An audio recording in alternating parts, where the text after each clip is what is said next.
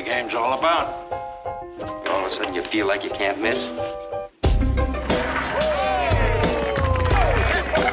I'm gonna just leave it up there. You couldn't make that if you tried that again. Absolutely not.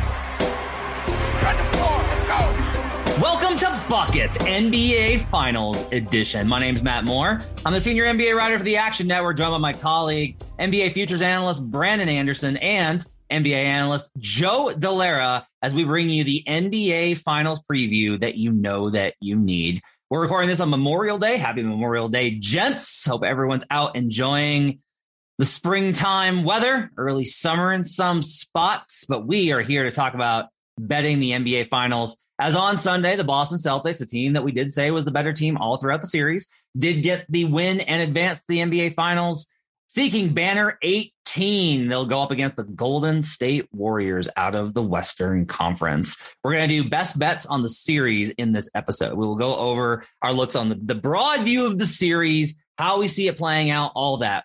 We are going to record a game one pod concurrently after this one. So you'll be able to find that in your feed as well. So on you should be able to find both these podcasts within a couple of hours of each other, looking at both the series prices and how the series are going to play out, and then a game one specific betting guide for that game. So let's go ahead and start here. We're going to go ahead and just say the best bets off the top. Joe Dellera, what's your series best bets for Warriors Celtics in the NBA Finals? So my favorite bet is for the Golden State Warriors to win game one and the Boston Celtics to win the series at plus 400 at BetMGM. You got anything Well- else, or is that it? I like that's my favorite series bet. Uh, and I'm not I don't think I'm gonna stray from that right now. Okay, okay, so good. Just You got a that one. That's, that's possibly live for four days. Brandon, what's your best bet for the NBA Finals? Best bets, hopefully. First one, same as Joe. Warriors game one, Celtics series plus 400 at BetMGM. And Matt, if you like that one, just wait for this one. Oh This is mostly just a little, this is a fun one. I was going to save this for later, but we want bets with plural. So I'm going to do it at the top. At FanDuel, you can do the thing I tried to tempt you into last round, Matt, where you can bet on the exact outcome of how the series plays out. Here I go. Warriors game one, Celtics game two, three, and four. Warriors come back at home to keep their season alive. Celtics in six is plus 2,700 at FanDuel for an exact outcome. Just a, just a little nibble. Just, you know, that's kind of the direction I see the series going. Celtics in six after the Warriors take game one. So the main one, though, Warriors game one, Celtics series. I have bet five different exact series outcomes. Yes. Five different exact series outcomes for a combined total of a unit. That's What, exact. what could possibly go wrong? what could possibly go wrong? Look, I want to take flyers. These numbers are wild, and I love thinking about these type of things. So this one like appeals to me. I- I'll just go ahead and say my best bet for the series is Celtics minus one and a half, plus two hundred on the series spread. Um, so we're all in agreement on the Celtics, which is uh, a bummer. I wish that we had more disagreement here. Uh, I will not be lured into any sort of bets that are contrary to like what the cap is based off of the conversation. Like I have like I did a little bit, not soul searching. I just like did like a little bit of like stock of like, okay, did I go? I didn't really go wrong on Celtics Heels. We talked about like I had so many Celtics Warriors tickets as finals matchups that not only did it like ease like one of them easily covered all of my Celtics or my Warriors Bucks tickets, which is great. Like I came out massively ahead, which is why I could take these flyers now is because of the amount that I made on on on the finals matchups. Like I've come out dramatically ahead. This this this tactic continues to be very profitable for me. Brandon hates it as much as I hate his game one and series prop. Um, so I'm like in a pretty good spot here. You know, I think the conversation about Boston is flawed. Like I'll just say that out the top. Boston is talked about as this great, amazing, all-time team. They're very good. They're great-ish. The great thing I like about these playoffs is nobody is that good. I love that. I want parity. I want the teams to be close. This isn't just, however, after I did the research this morning and really kind of dug into it, I did. I stayed up late and watched the film and did all the research. I have lots of numbers that we'll throw, throw out here in this program. Um, this isn't just that I think this is a, a close series and the Celtics are getting a good number at a plus number. Sometimes, like the Heat, I played that a little bit just because I did think the series was close. And guess what? It went to a game seven, and Jimmy Butler had a chance at actually taking the lead, which um, as that shot went up, I heard Brandon's just shrieking across the country uh, into my living room. I could hear him cry out in terror. Uh, but luckily, that shot goes awry, and so and so this isn't that though. I genuinely think that the Celtics at this point, based off of the research I've done, are going to win. I don't think this is a slam dunk case. I don't think that this is. i am not so. I'm very rarely, as if you listen to this podcast, like, oh, absolutely, this is 100% going to happen. I'm typically just pushing back against when things go too far. And that's often the case in sports discussion, where whether it's on betting or anything else, you want to make your case so much that you wind up overstating things. The problem is I get suckered then into being like, well, that's not true. So I'm going to go the other way. And that's not what you want to do. Um, our good friend Raheem Palmer, now of the Ringer, mentioned that he has the Celtics favored in this series. By my numbers for game one, which we'll talk about again in the next episode, I have the Celtics favored on the road in game one. I had them favored in Miami in those games as well. And so I'm returning to that. I'm getting past the idea of getting suckered into any sort of like narrative discussion. I'm going to focus surely on the numbers. And to me, the numbers indicate that I should be on Boston in this matchup. Um, Brandon, let's start here. Uh, let's talk about further betting. Okay, let's say that you don't, the Warriors don't win game one. Let's say the Boston wins yep. game one. Your opportunity to bet Boston at a, minus, at a plus number is now gone. It will be gone. How do you then right. bet that series in the event that you're wrong about game one? Well, I'm going to be right about game one because that's how I do it. Uh, but so I, I ran my numbers also on the series, and I could not believe this. I, just just straight up series percentages. Because like, look, I think we're all going to end up at a similar spot here. I think obviously we all like Boston better, but we all have to like Boston better despite that they've just played two seven game series and despite that the Warriors are the home team and home for game one on a short rest from Boston and home for possible game seven. So that has to frame the whole thing. For me, this was kind of the conversation with Boston, Miami. It was like, well, I definitely like Boston better than Miami, but Miami has the home game one. Miami would get the home game seven. It gives them some out. This is similar to that, except that I certainly like Golden State more than Miami, as Matt knows. So I ran the numbers. I have Warriors winning the series 49.4% of the time and Celtics 50.6% of the time because I like Boston better. But the Warriors, the Warriors winning game one is my surest outcome of any game that I have set up in the series. And the Warriors winning game seven, I think, is one of my next surest outcomes. So, to your question, if I like Boston, but my bet dies because Boston has won game one, now what do I do? I think the Warriors nearly have to win game one to win the series if the Warriors win game one, I put them about 58, 60% to win the series. If the Warriors lose game one, I drop them down to about 25%, maybe a little bit higher than that. So that's how important I think it is for them to get this first game.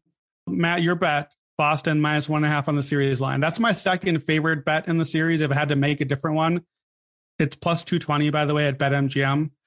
I will probably make that bet. I just want to make it after game one because I'm going to get a longer number as long as the Warriors win as I expect. If I wait and Boston wins, I don't know that there's an angle. I think I probably missed my chance. But is Boston a favorite if they win game one on the series? I assume they're probably yes. a slight favorite. Yeah, have to be. What do you think? Like minus 120, 30, somewhere in there? Probably deeper. I would say like you take game one on the road. You think it'd be a full flip? Yeah. Minus 160, the Warriors to like probably probably minus 140. I would say that there's a little bit yeah. of, a, of a of a cutoff there just because of the of the public perception. I think if you if you go minus 140, you're gonna get they're gonna it, it depends on it, it, might be minus 160 and just like even worse hold on Golden State because yeah, they're not yeah. gonna want to make Golden State a big dog.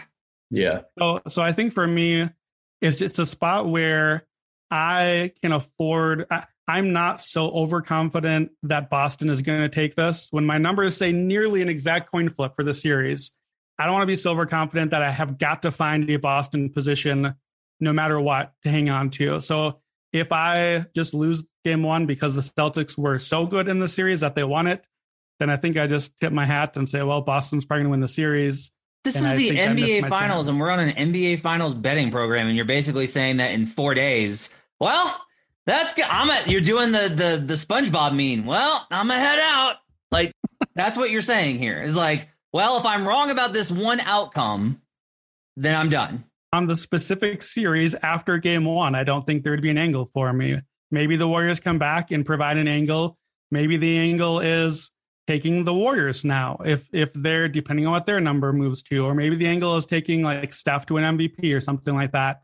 On the series bet alone, I think after after a game one Celtics win is not a great spot to bet them.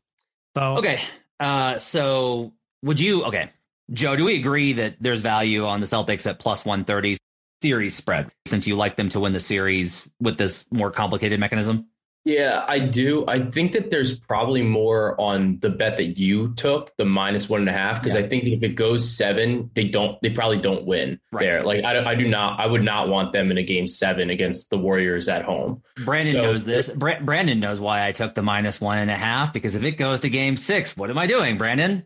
you will be hedging. Hedge, I will hedge, be hedge. hedging because that's what Yeah. I do. I spend Yeah. my life searching for little tiny ROIs. um, so yeah, like, but we agree that there's plus 130 value. Brandon, you agree that like I, my question for you is is the Yeah. plus 130 is that enough EV for you for a better if they're listening to this podcast and they don't want to lock themselves into the outcome four days from now, or they don't want to lock themselves into the series. But if they're like, well, I want them, 100%. I want the possibility of of them winning in seven because they just beat the Warrior or beat the Heat Yeah. in on the road in game Yeah. seven. One hundred percent. pl- plus 130 is 43.5% implied. And I just said a bit ago, I have Celtics at 50.6%. So that's about 7% of value. So, yes, there is Okay. value. I, I think that they can win a game seven on the road. I, I would not want to take that away from them. So, if Yeah, you just like the Celtics better, just take the 130 and ride with it. Yeah. Um, yeah, you no longer fear game sevens at all. You just have you've just decided to throw out all of the game seven data entirely. That's just like where you're at. You're just like, I'm done. I believe much more in the fact that the Celtics have not lost after uh, uh, lost after losing in these playoffs. That's been your bread and butter go to. Like that's a, a large reason why I'm on this. Is I'm just like, well, okay, they have responded to all these losses. Their intensity, like their mindset, is a lot of this. That's a very narrative thing, but it matters to me. Like I trust that if Golden State takes game one, that Boston's going to come in and they're going to find a way to steal game two. If Golden State came, takes game three in Boston, I have a lot of confidence they're going to come back and they're going to win game four. I don't think the Golden State can get both in the Bay. I don't think Golden State can get both in Boston. So I'm not looking at a 3 1 series either way. And so at that point, okay, it's basically five and six. And, and Boston has proven this to me over and over again. Um, there, I have a lot of stuff to, to kind of like dive into on this series. I'm gonna, ha- I have, I have written quite honestly um, an insane amount of words in the last 12 hours. I did not expect to write this much.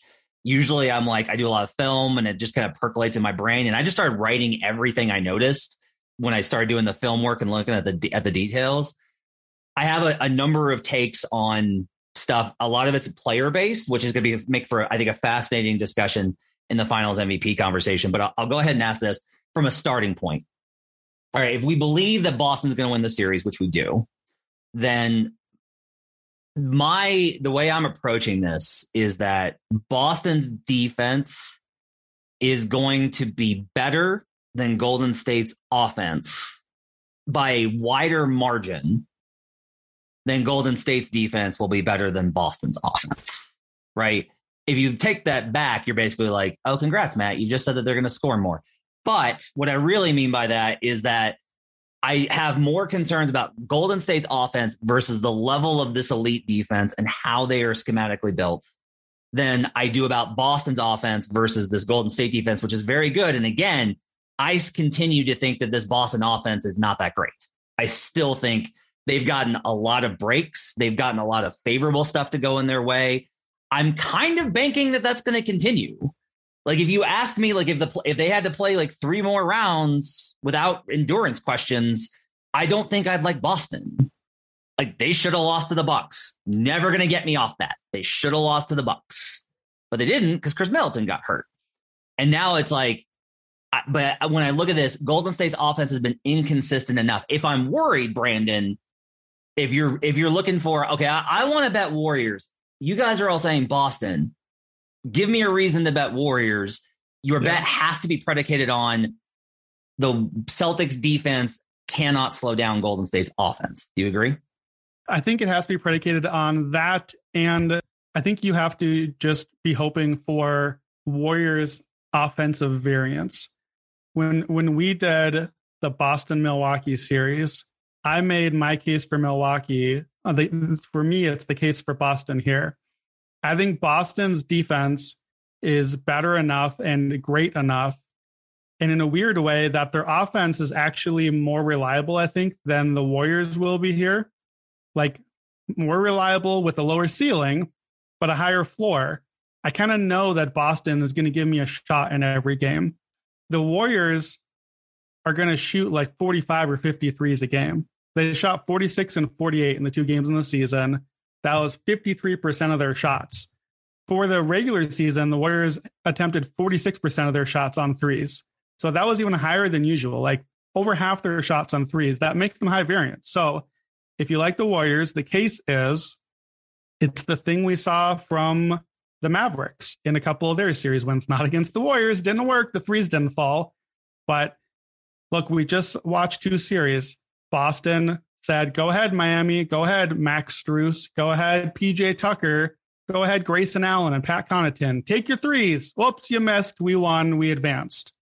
And Golden State, those threes are going to be Klay Thompson or Jordan Poole or Otto Porter or Andrew Wiggins. But you feel better about those threes. Obviously, Steph's going to get his too, but those extra guys shooting threes, I think what you, your hope for Golden State is this. Number one, you hope that the offense, good offense, can beat good defense because the Warriors just make shots. Number two is you got this formula Golden State, game one, at home, big rest differential advantage. Golden State game seven at home, where home teams are typically dominant. That's two wins. Golden State has won at least one road game. I forget the number, something like 26 or 27 straight series now. That's three wins. You only need four. So if you give Golden State one road win, a game one win, and a game seven win, they only have to win game two at home or game five at home or another road win. That's to me is the formula. And that's why I think they still have a very real chance here. Joe, when we look at this, uh, what's the biggest reason that you like Boston for the series, um, as well as Golden State in Game One? But for Boston in this series, what what's the the reason that you think that they wind up winning, especially after they go down um, 0-1? Because historically, the trends, which Brandon doesn't care about, uh, have favored the the team that wins home Game One to a, a pretty high degree. Yeah, I mean, I think that one of the things that we've seen from Boston throughout the entire postseason, though, is their ability to make adjustments. And I think that even if they lose game one, I think they can learn a lot from that and take something from that. And I think that there's, you know, there's obviously some fatigue, but there's going to be more days in between these games. And I think that we've seen a lot from Al Horford. I think that this is a good opportunity for Robert Williams to maybe get a little bit of rest uh, because like when he's healthy, they I think they need him for their rotations anyway. But I think that, like Brandon said, their offense kind of has a certain floor to it that we shouldn't. So I don't think we'll see them totally drop off. And the, you could argue that you know Tatum is probably the best scorer in terms of creating his own shot between either team, even though Curry is obviously on the Warriors. But I I think that there's certain pressure points that Boston can take advantage of in Golden State's defense, like whether it's Jordan Poole, whether it's you know maybe Robert Williams, if he can if he can stay on the floor defensively, he can become a pressure point on offense because the Warriors don't have like a real big like they have Looney and he's played well, but I think you can kind of run a bigger lineup if you're Boston between Horford and Williams, and that rebounding advantage could be significant. So I think that Boston's defense coupled with some of their personnel. But I think the margins, like the margins, I think definitely a little bit thinner because they don't have, I feel like they don't have as many different personnel counters as opposed to maybe coaching counters. They're going to really rely on that and then hoping that they have health from Robert Williams, Al Horford, and so on, and they can stay on the floor. Yeah, I think it's it's really fascinating. I'll say this: uh, doing the film work, I have you know, Williams, when he's been on the floor, right, their defense has been just berserk. Like it's been incredible when Williams has been on the court. Um, however, what's interesting is this team is the, the number one team that you need to switch against, which is great because Boston switches a ton. You know who doesn't switch is Robert Williams. In the playoffs, when Williams is switching, like here's here's the overall numbers. When Robert Williams is on the floor in the postseason, they're giving up 98.5 points per possession. That's incredible. That's phenomenal. You, you're below 100 and you're elite. Um, one of the issues, however, is that Williams can't really switch. They give up 1.15, so that goes to 115 per 100 possessions with Williams switching as a screener defender compared to 0.824 or 82 points per 100 possessions in all other switching possessions. What I'm telling you is that when the Celtics have switched with Robert Williams, they've gotten cooked. And when I went back and watched the regular season matchups with Williams, it was pretty apparent that Williams is just not comfortable playing out there on the perimeter. And so what the Warriors did a little bit, and again, a lot of this is like when you have two teams that play at this level, there's always a little bit of let's not show what we're going to see. There's a, not a lot actually of Curry action in games one and two of this regular season series. The easiest, most popular thing to do is, well, there's totally different teams. You you can you can throw those games out because of blah, blah, blah. The reason I pay attention to these is to see you have two coaches that want to play a certain way. Based on these matchups and the game plan in place, what were their basic takeaways? And so you try and find some things. And Williams is just not good playing at that perimeter. He's foul heavy. He gets out of position. He will overplay, which allows Steph to then split and come back into the middle. Especially on off ball stuff, Williams plays back a little bit. And when they come off of those DHOs or just off ball screens, that means clean open threes. So Williams, I'm a little concerned about. That I am a little bit concerned about Time Lord being able to stay on the floor in this series, Brandon. Before we talk props, is there anything you want to push back on with with me on there? No, I'm I'm with you on that, and that will play into props. Is that I I was worried at first when I was thinking about Golden State. I was like, man, I don't know if Looney's going to have a great role in the series. I feel like they're going to have to play small a lot because I don't know if Looney can stay out there. And I was like, oh well, Looney can play when Rob Williams plays, and I think vice like I think those are the minutes. I think you match you mirror those two, but I think the longer the series goes, the smaller that we're going to get, and not really small, but I think we're going to get just a lot of Draymond at the five. I think too, and this worries me as I thought through this. If Looney doesn't play a big role, I think Otto Porter is Yes. kind of a really important player in the Yes. series, and that has to work. If if you are trying to bet on the Warriors and Otto Porter is a really pivotal player for the series, that has to be a bit of a worry. Like Otto's been good. Otto was really good, twenty minutes a game the last two series, but he hasn't been healthy, so we don't know. We don't know if he can like in this moment will he make the threes. Like we're we're gonna get either Otto or Wiggins or both are going to be in that Harrison Barnes spot of go ahead, buddy, take your eight threes. Let's see what happens. I will go a step further on you. They played a little bit of Otto at five versus Horford, and it worked. Yeah, I mean, I think it can be really good, but So- it, it's it's a bit so- worrisome that that is a pressure point. Th- think about the think about the, think of it this way. All right, um, they're beating you with Looney because Williams can't drop, so you go to small with Horford so that Looney can't stretch out to guard Horford. So the Warriors turn around and they go Porter at five because Horford can't stretch out to guard Porter. Like that's how this evolution goes. What I do think is interesting, you said we're going to see this see small more and more. That's a pretty safe assumption just because most series get smaller as they go along. That's just where we've been. Like I'm going to be writing a whole thing about this series is fascinating for a number of reasons, but it's also depressing for one. There's basically one way to play. Shoot a bunch of threes and switch everything. Like that's essentially the formula. Switch everything, play small, shoot a ton of threes. That's what both of these teams kind of teach you. The Warriors, funnily enough, actually have kind of moved away from that. Like you mentioned, their three point Yeah. rate in the playoffs, it's down considerably. And you could say, like, well, part of that's because of who they were playing. I think to a degree, but I actually do think that they're going to attack inside quite a bit once they get Williams off the floor. Um, Yeah, that that's Yeah. that's fair because I noted that like, oh, the the Warriors have been getting all these freebie two pointers against, especially against Dallas and Denver, when they just kind of stretch out the defense and then just take what's there inside. And I was like, well, Boston is the best in the league at two point defense or close to it at least, depending on which stat you use. That's not going to happen anymore. But you're right. When when Robert Williams goes away and then things stretch out, and now it's Grant Williams, who I know that you have some issues with, or, or Horford, depending on switching, yeah. then it's maybe there. I I did make the same note though. A few a few friends who are let's say who are not NBA analysts have been like, "Oh man, what a great finals! The number one defense and against an elite offense." And I'm like, "Well, no, that's really not the series. It's really two great defenses and two offenses that aren't really as good as you think that they are."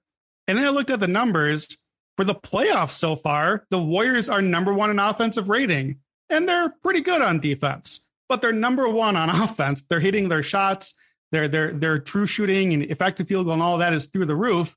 So it's it, they have trended that way, and of course, like it's more Klay and more Poole That you know, early in the season when they were obliterating teams defensively, was not as much Poole yet, who has been a problem, but it was a lot of Gary Payton, and it was a bunch of Iguodala, who we don't know if he's going to like. There were a bunch of defense first guys. I will say made a big impact. There's there's a lot of indications those guys are going to be available. I'll just say that. Like, maybe they're going to be hurt, play? not 100. percent That's fair, uh, but like likely even. But like uh, you're you're I think you're I would just say that you're giving a perception that those guys are like really super questionable, and I don't think necessarily that they are. They practiced today, didn't scrimmage, and Kerr kind of intimated that they would scrimmage they would scrimmage later in the week, and that probably means that they're going to play. You got something, Joe?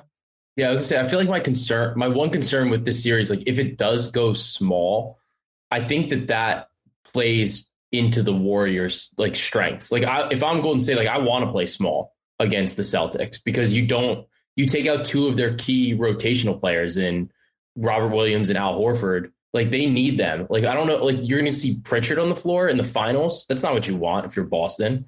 So I'm concerned that if if the series does go small, like I don't know if that's I don't know if that favors Boston. I think they might want to try. I think they need to try to figure out a way to keep Robert Williams on the floor. I don't think they can get Horford off the court because yeah. in any lineup, they're even if like you play Porter ostensibly at five, you're still going to be playing Draymond 45 minutes a game. Well, okay, I guess I guess what I'm trying to say is like Horford's not you know, he's no spring chicken here. Yeah. Like I, playing like 45 minutes a game in the finals I, that we think is going long, I think is untenable. Like I don't know how you do that after you came off back to back seven game series. But I mean, he's been doing it. So well, like a problem with that, because I would be with you and I would be a little more worried about Boston off the two seven game series. But we're at the finals now where we just milk this out for the next three weeks. And yeah. there are two entire days off between every single game of the series except game three and four in Boston. Well, so I think, just, uh, I think, do, I think, do we agree that that helps Boston more than helps Golden State? No, I don't. I, I I'm going to push back a little bit on this. I think Joe's more right that like, look, you're at the end of it. You're at the end of a, a of an eight month long season, and now you're playing these like 45 minute games, and then you're like, well, they have two days off. Ooh, an extra day. When one of it's travel, you still have to do media you still have game like it's not a relaxing two days. It's you have media requirements, you have travel, and you have like serious game planning and all the other stuff. Like I don't personally think that it's like a bit you you've really gotten into the like, well, it's more spread out. I just don't think that if, if it was like four days, then okay. But we don't have like this long gap that's enough to get over. Like, is it helpful not to play every other day? Sure is it like enough to counterbalance like Al Horford being 37 and needing to play 45 minutes a game because I have serious concerns about Grant Williams? Probably not. Um, I'm just on the other side of just like, nope, I think Al can handle it. He's in great shape and Al's the man. Yeah. Which is yeah. why well, like that the thing is if you if you want to be worried about Al, fine. But then you've got to be worried then too about Draymond holding up, who had back yeah. injuries not long ago, and Steph, who has an ankle injury. Like, and, and they're you know Smart and Tatum, they're injuries on both sides, but the Warriors have the other old guys in the series. So if you want to do the Al thing, then you have to be worried about. But they are all younger than Al. Yeah, several years, and that gap I think is significant. I will say this um, before we move to pros, because this is actually a really good transition. Um, in my opinion, there's been a lot of talk about like, well, Boston's just faced this incredible road. Look at who Boston has beat. And I'm kind of like, look, the Heat were better than they were given credit for, but everyone said they sucked. So let's throw out the Heat because everyone said the Heat sucked. Then we've got the Bucks. I don't know if you know this, Brandon, but the Bucks were without Khris Middleton. I don't know if I've mentioned Really? in He was out that series episodes. for the whole Who? series. for the whole series. And then like the Nets, and then like the Nets were a joke. The Warriors, on the other hand, you mentioned like their defense has been kind of meh. The Warriors faced Nikola Jokic, who could literally pull a 111 offensive rating out of almost anyone, and that series kind of proves it. Um, they faced Memphis, who mashed up very well with them and had Ja as the initiator, and then faced Luka, and as our good friend said, snipers. To me, offensively, not overall team quality, but offensively, the Warriors faced a much tougher road. The Celtics faced a bunch of like the Nets literally don't have an offense because they're run by a space cadet. Uh, the Bucks didn't have their primary like ball handling wing, and Giannis was still ungodly, and nobody else could shoot anything. Shouts to Jrue Holiday uh, and Grayson Allen. Uh, and then the Heat, like we knew, we talked all year about like the offense being like the concern, and when it was bad, it was even worse to the point where it's like again, Miami got bad shot variance on top of Boston's elite defense. So to me, that's the thing. Now, on to Sleeper. Sleeper is the fastest growing fantasy platform today with millions of players. You probably already have a fantasy league on there. I use it for mine. It's a game changing product unlike anything else in the industry. And now you could win on Sleeper by playing their new over under game. It's super simple. First, in any sport, just choose two or more players that you like and pick the over or under. For example, the number of points in basketball or hits in baseball or rebounds or stocks, whatever it is that you're into. Then choose the amount of money you want to enter into the contest. If you pick correctly, you can win anywhere from two times to over 20 times the money you put in. The main reason I'm excited about the over under on Sleeper is that's the only app where I can join my buddies' contest and play together. I have some real squares in my life that I'm looking forward taking some money off of. It's got a built in group chat where I can see and copy my friends' picks with the tap of a button. It's insanely fun to write out together. Stop what you're doing and download Sleeper now to play their new over under game. Have fun with your friends and make some money. On your mobile phone, join our listener group on Sleeper at sleeper.com slash buckets. And Sleeper will automatically match your first deposit up to $100. Again, go to sleeper.com slash buckets and you'll get a $100 match on your first deposit. Terms and conditions apply. See Sleeper's terms of use for details. Yeah. We talked about Horford. So I want to go ahead and start there with our props conversation because I have, let's go ahead and do our, our best bets for props. Series bets, including finals MVP, because I'm looking to you guys for all the, the numbers ones. I made a number of bets before the series started. I actually made them when the, the finals MVP first came available in the, in the second round. I lost value on Jordan Poole somehow. I got him at 18 to 1, and now I know, Brandon, you have him at 200. Um, I got him at 18 to 1. He's now 20 to 1, 25 to 1. That's annoying. That's very annoying that I lost value on Jordan Poole somehow.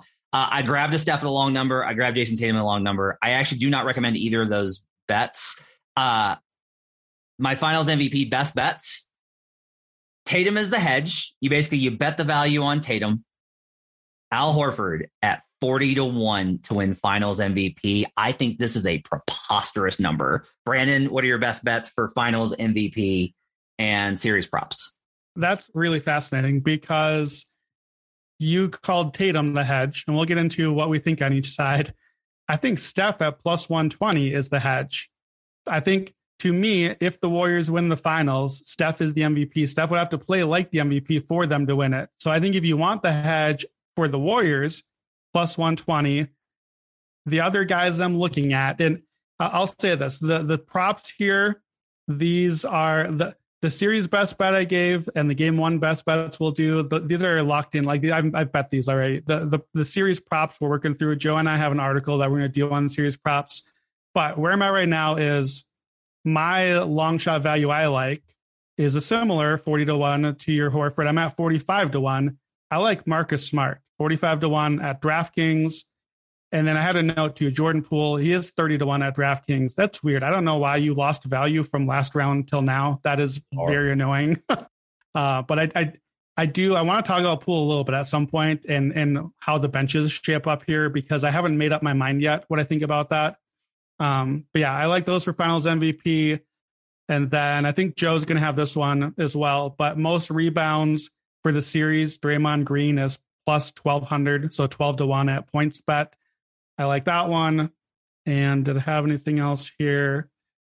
Uh, also at points bet, Jaylen Brown against Klay Thompson, points per game. Yeah. Just heads up. Jaylen Brown, love Jaylen Brown here. I think he's going to take that one by four or five points. It's minus 167, so it's a lot of juice, but I think that it's it's not an even head to head matchup there. Joe, do you have anything that Brandon doesn't have? Are you guys just like in lock? I just have invited one of you on since that you guys are just betting the same things?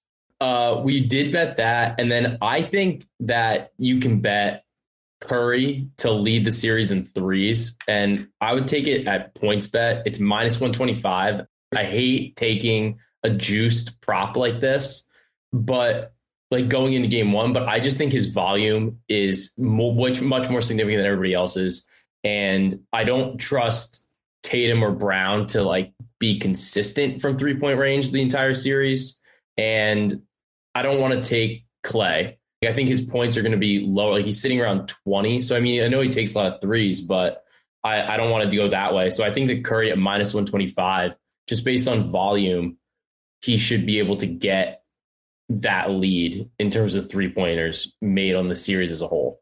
So it's a juiced, it's kind of a juiced prop, but I think that there's some value there.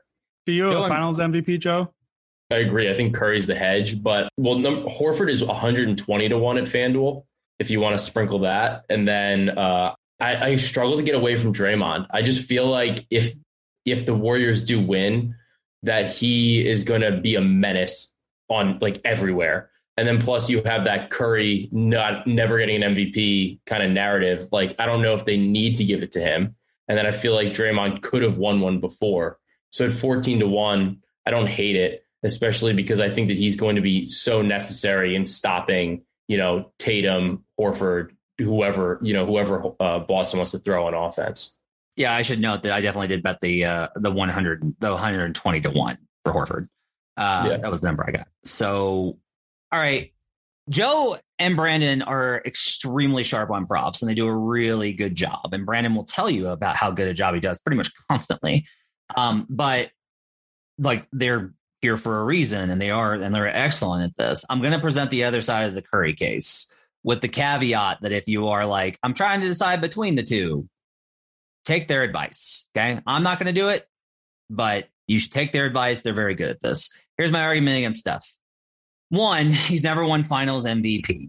Okay, sure. Other series, other teams, yes. Uh, the reason he's never won finals MVP is when you get to this level, you're facing teams that are on some level competent, with the possible exception of the 2017 and 18 Cavaliers defensively. Um, typically speaking, those and KD was around for those. Uh, teams that are competent are going to be able to gear in and find certain mechanisms against specifically what Steph does. The Warriors don't spam pick and roll. Steph's not going to run a pick and roll with Draymond, get Tatum on a switch, get Marcus Smart or Al Horford on a switch, dribble him up, and then pull, then then shoot a fadeaway pull up in his face. One, because the Celtics will throw a double team at him, but two, that's inherently not what they do.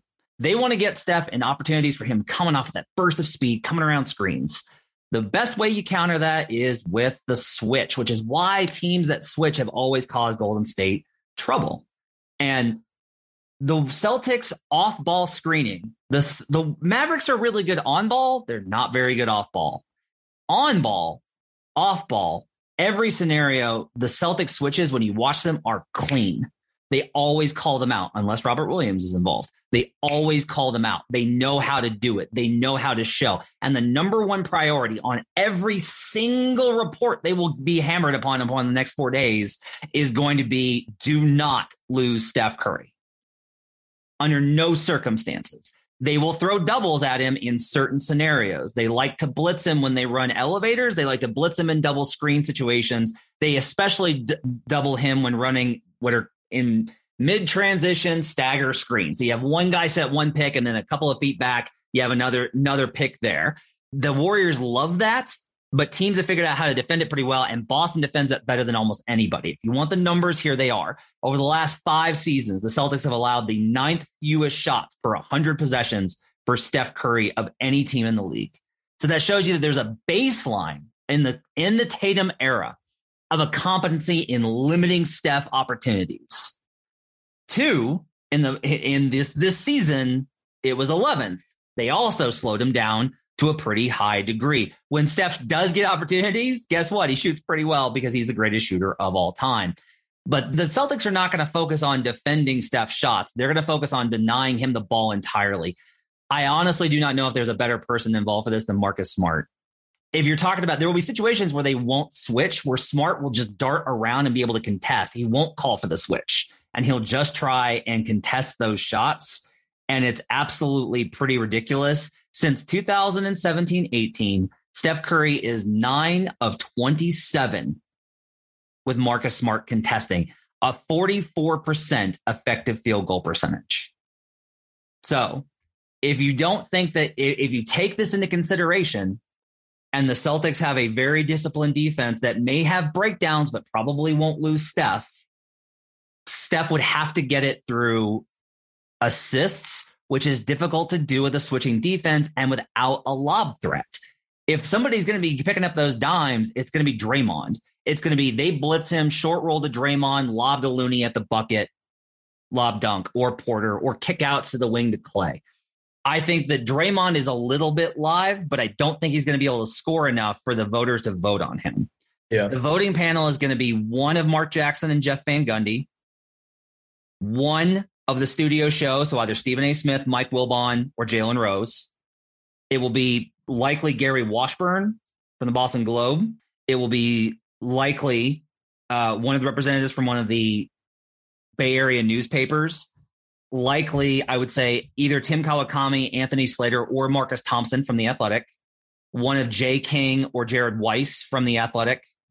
Uh, and there will be a hand, one international representative and, and a few other national reporters. Sam Amick has typically been a been one of those guys. I, and I argued about this on a on a prior episode.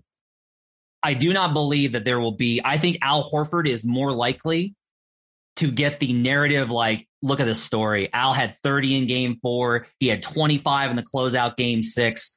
I think he's more likely to get not a pity vote, but like a lifetime achievement vote than Steph Curry is, despite Steph not having won it. I think there's too many opportunities and too many ways. If there's one guy that I, I trust the best defense in the league to zone in on, it's Steph Curry, who doesn't just rise and fire. So to me, I can't find the value on Steph Curry. Joe, I'll go to you first, and then I'll let Brandon go back. Yeah, I I get what you're I get what you're getting at. I think that even despite that, like looking at the last really in his career in 10 games against Marcus Smart, Curry averages 21 points, 4.6 assists. A lot of that's like kind of skewed because he has two really bad games with like nine points and three points. Um, so the bulk of them, he's still putting up, you know, in the 20s, uh, if not, you know, a couple like monster games with like 47 points, whatever. I think if Curry, if the Warriors are going to win the series, Curry has to be good. So I think that it's kind of one of those like I get where you're what you're saying in terms of who could contain him, but if the Warriors win, it's because Curry beat that. Okay. So I think that's my pushback on the MVP part. See, I have a yeah, lot more faith in, in Golden State's defense. I think Golden State can win this with like a great Klay game or a great Poole game or a great Wiggins game. And then, like, yeah, like Steph has 20 and 22 or whatever on an inefficient shooting performance, yeah. but it's enough to like carry him past. Brandon, your thoughts? Yeah, I mean, I think they can win a game that way or a couple games that way. But I, I agree. I agree with everything you said, Matt. Everything you said. I just think that you just made the case for the Celtics winning the yeah. series. Yep. And yeah. and that's why, like you asked you asked before, Joe, why do you like the Celtics? Like all the stuff you just said is why I like the Celtics. Right. Because the Warriors need Steph. Yes, I, I agree with what Joe said too the Warriors only can win the finals if Steph plays like he deserves the MVP. Yep. I don't think he's going to be able to, which is why I don't think they're going to win the finals. But that's why it's the hedge for me because if he just goes ballistic and makes all the shots or finds solutions that we're not seeing right now because he's Steph, then I think that he's the MVP. Yeah, so I think that's like a great point, right? So when I say hedge, I I have basically separated my bets. I have my series bets and I have my MVP bets. So yeah. Tatum is my hedge on a number of series MVP. I bet Tatum, I bet Horford, I bet Klay. Those are the three that I, that I've got. I've got Poole from before. I've got Steph from before at a bigger number, but I like yeah. I don't the the Steph thing was basically built off of I'm getting Steph Curry, who I think is going to make the finals at a bigger plus number, right? So like if we just look at, I, am approaching it as Tatum is my hedge to where if Horford doesn't win and Klay doesn't win, I think it's going to be Tatum. And Tatum, if if I'm right and the Celtics win and Horford doesn't win it, I think it's going to be Tatum. I, I, just continue to not be sold on Jaylen Brown for a number of reasons. The dribbling, I don't know how, how you like if anybody's thinking about betting Jaylen Brown for MVP, I don't know how you can do that given that he can't dribble. I, I think if you're going to win in finals MVP, you need to be able to dribble the basketball. Do you agree, Brandon? I mean, I agree, except for the fact that we, we literally just saw him be in the mix and saw several actual voters who voted on the awards say that they were considering him. Like he was right there in the mix. So, but, but who won, Brendan? they were considering him. He had chances in game six and game seven. Like, look, we lost the bet. I, I bet it four times and it lost. There you go. You're happy I lost the bet, but he was right there. He had value on the 12 and 14 and 10 to 1 number. So you can't just say, well, he'll never win an MVP thing. He can't dribble. Like that is reductive. And it's he was despite having four turnovers the last three games in a row, and despite having very bad stretches and moments, which he did all those things, he still was right there with a chance to win. I think, though, the correction is this if you like Jaylen, what I have learned from this, from agonizingly watching the entire fourth quarter as Jaylen just stood over in the corner and waited in case he happened to get an open three pointer whenever Tatum was done doing his stuff.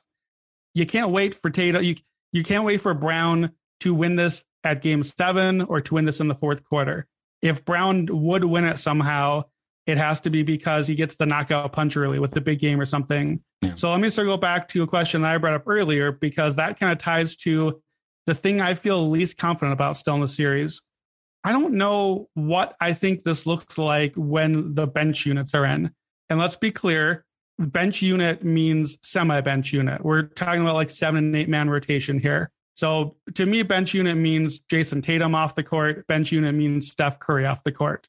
Like that's that's the main thing. How are you how are you handling when your superstar is off the court? And I think that either Jaylen Brown for the Celtics, because he's hunting Poole and maybe even Klay a little bit at this stage, maybe that's where Brown shines and gets a little run. Or that's why I think Jordan Poole is a huge swing X factor in the series because if they can win those bench units, and I know he's going to get attacked, but if he can win his matchup and get his points, I think that is a huge way to swing for the Warriors' favor. That's a great point. That is an absolutely terrific point because um, I think it's tougher for Jaylen to attack those mismatches because what was the reason? Oh, yeah, he can't dribble. And so if you can't dribble, it's very hard for you to attack these targeting things, right? the yeah. the Warriors second unit is oftentimes going to be Poole and Klay. The Warriors will also send help. Like they actually did a really good job versus the Mavericks when they started targeting Poole. They they sent enough help to kind of deter. And so like there was a lot of opportunities there for them to be able to to kind of limit that. So um I I think it's interesting. The Celtics won the second quarters versus the Heat and Bucks consistently. And I wonder if they're going to lose these second quarters and fourth quarters yeah. versus I, these versus the Warriors yeah. because part of it too is going to be if you're scoring, but the Warriors are scoring, the Warriors are going to be like, we'll live with it. We have more weaponry than you.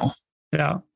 Yeah. yeah I, um, a Jordan Poole stat games one through three. So Jordan Poole is averaging 17.4 points a game for the playoffs. Here's what's wild in games one, two, or three. So this makes sense if you think about it when is Poole going to play more? Probably early in the series until we start to adjust and be like, uh oh, he's starting to get targeted. We're going to have to take his minutes down a little bit. Yeah. And games one and two, he's been at home. And to be fair, we have games one, two, and three from the first series when Steph is out and coming off the bench. Yeah. So all that plays in a little bit. However, games one, two, and three, Jordan Poole for the playoffs has averaged 24 points per game. Woo. Game four and beyond, 11.1 points per game is a massive swing there. His over under right now for game one points is 15 and a half. He's under that in six of the seven games late in series. He's had 19 or more points in eight of the nine game one, two, and threes in the series. So think Poole early on, the two home games, we know he's way better at home. If they can get him going, I think that that gets interesting. I might look for some alternate Poole prop overs early on And I think too, if you have a book that does cash out, I don't know if I truly believe Jordan Poole can win finals MVP. That's asking a lot. But I could see a cash out value where we're getting this long number and he has some early good games before it starts to kind of move on out. But Matt, do you think he's not going to get played off in the matchups like he has been? I don't actually. I think that part of Golden State's equation is going to be we don't want to try and win a slugfest. Like part of this is just about this is a matter of do you think again we're back to the Boston offense thing. Do you think their offense is good enough to sustain versus Golden State if Golden State doesn't start taking defensive liabilities off the court? Can they exploit those enough? I think that they are, which is why I'm betting Celtics. Um, it's close, right? Yeah. Like I'm not like, oh, Golden State is in trouble here. I'm like, no, I, I think the value is on Boston. I think Boston's going to win. I'm picking Boston in six. I think this is could be a really great series, and a lot of this is like intangible stuff. And because once you start getting into like who actually has more firepower, I firmly believe that it's the Warriors. But Boston has found enough offensive answers. They just have Marcus Smart, Al Horford, Grant Williams, Payton Pritchard, Jaylen Brown, everybody. Um, that's all kind of on the books. Uh, all right, Brandon, we got one more prop. I'm gonna let you get one more in, buddy.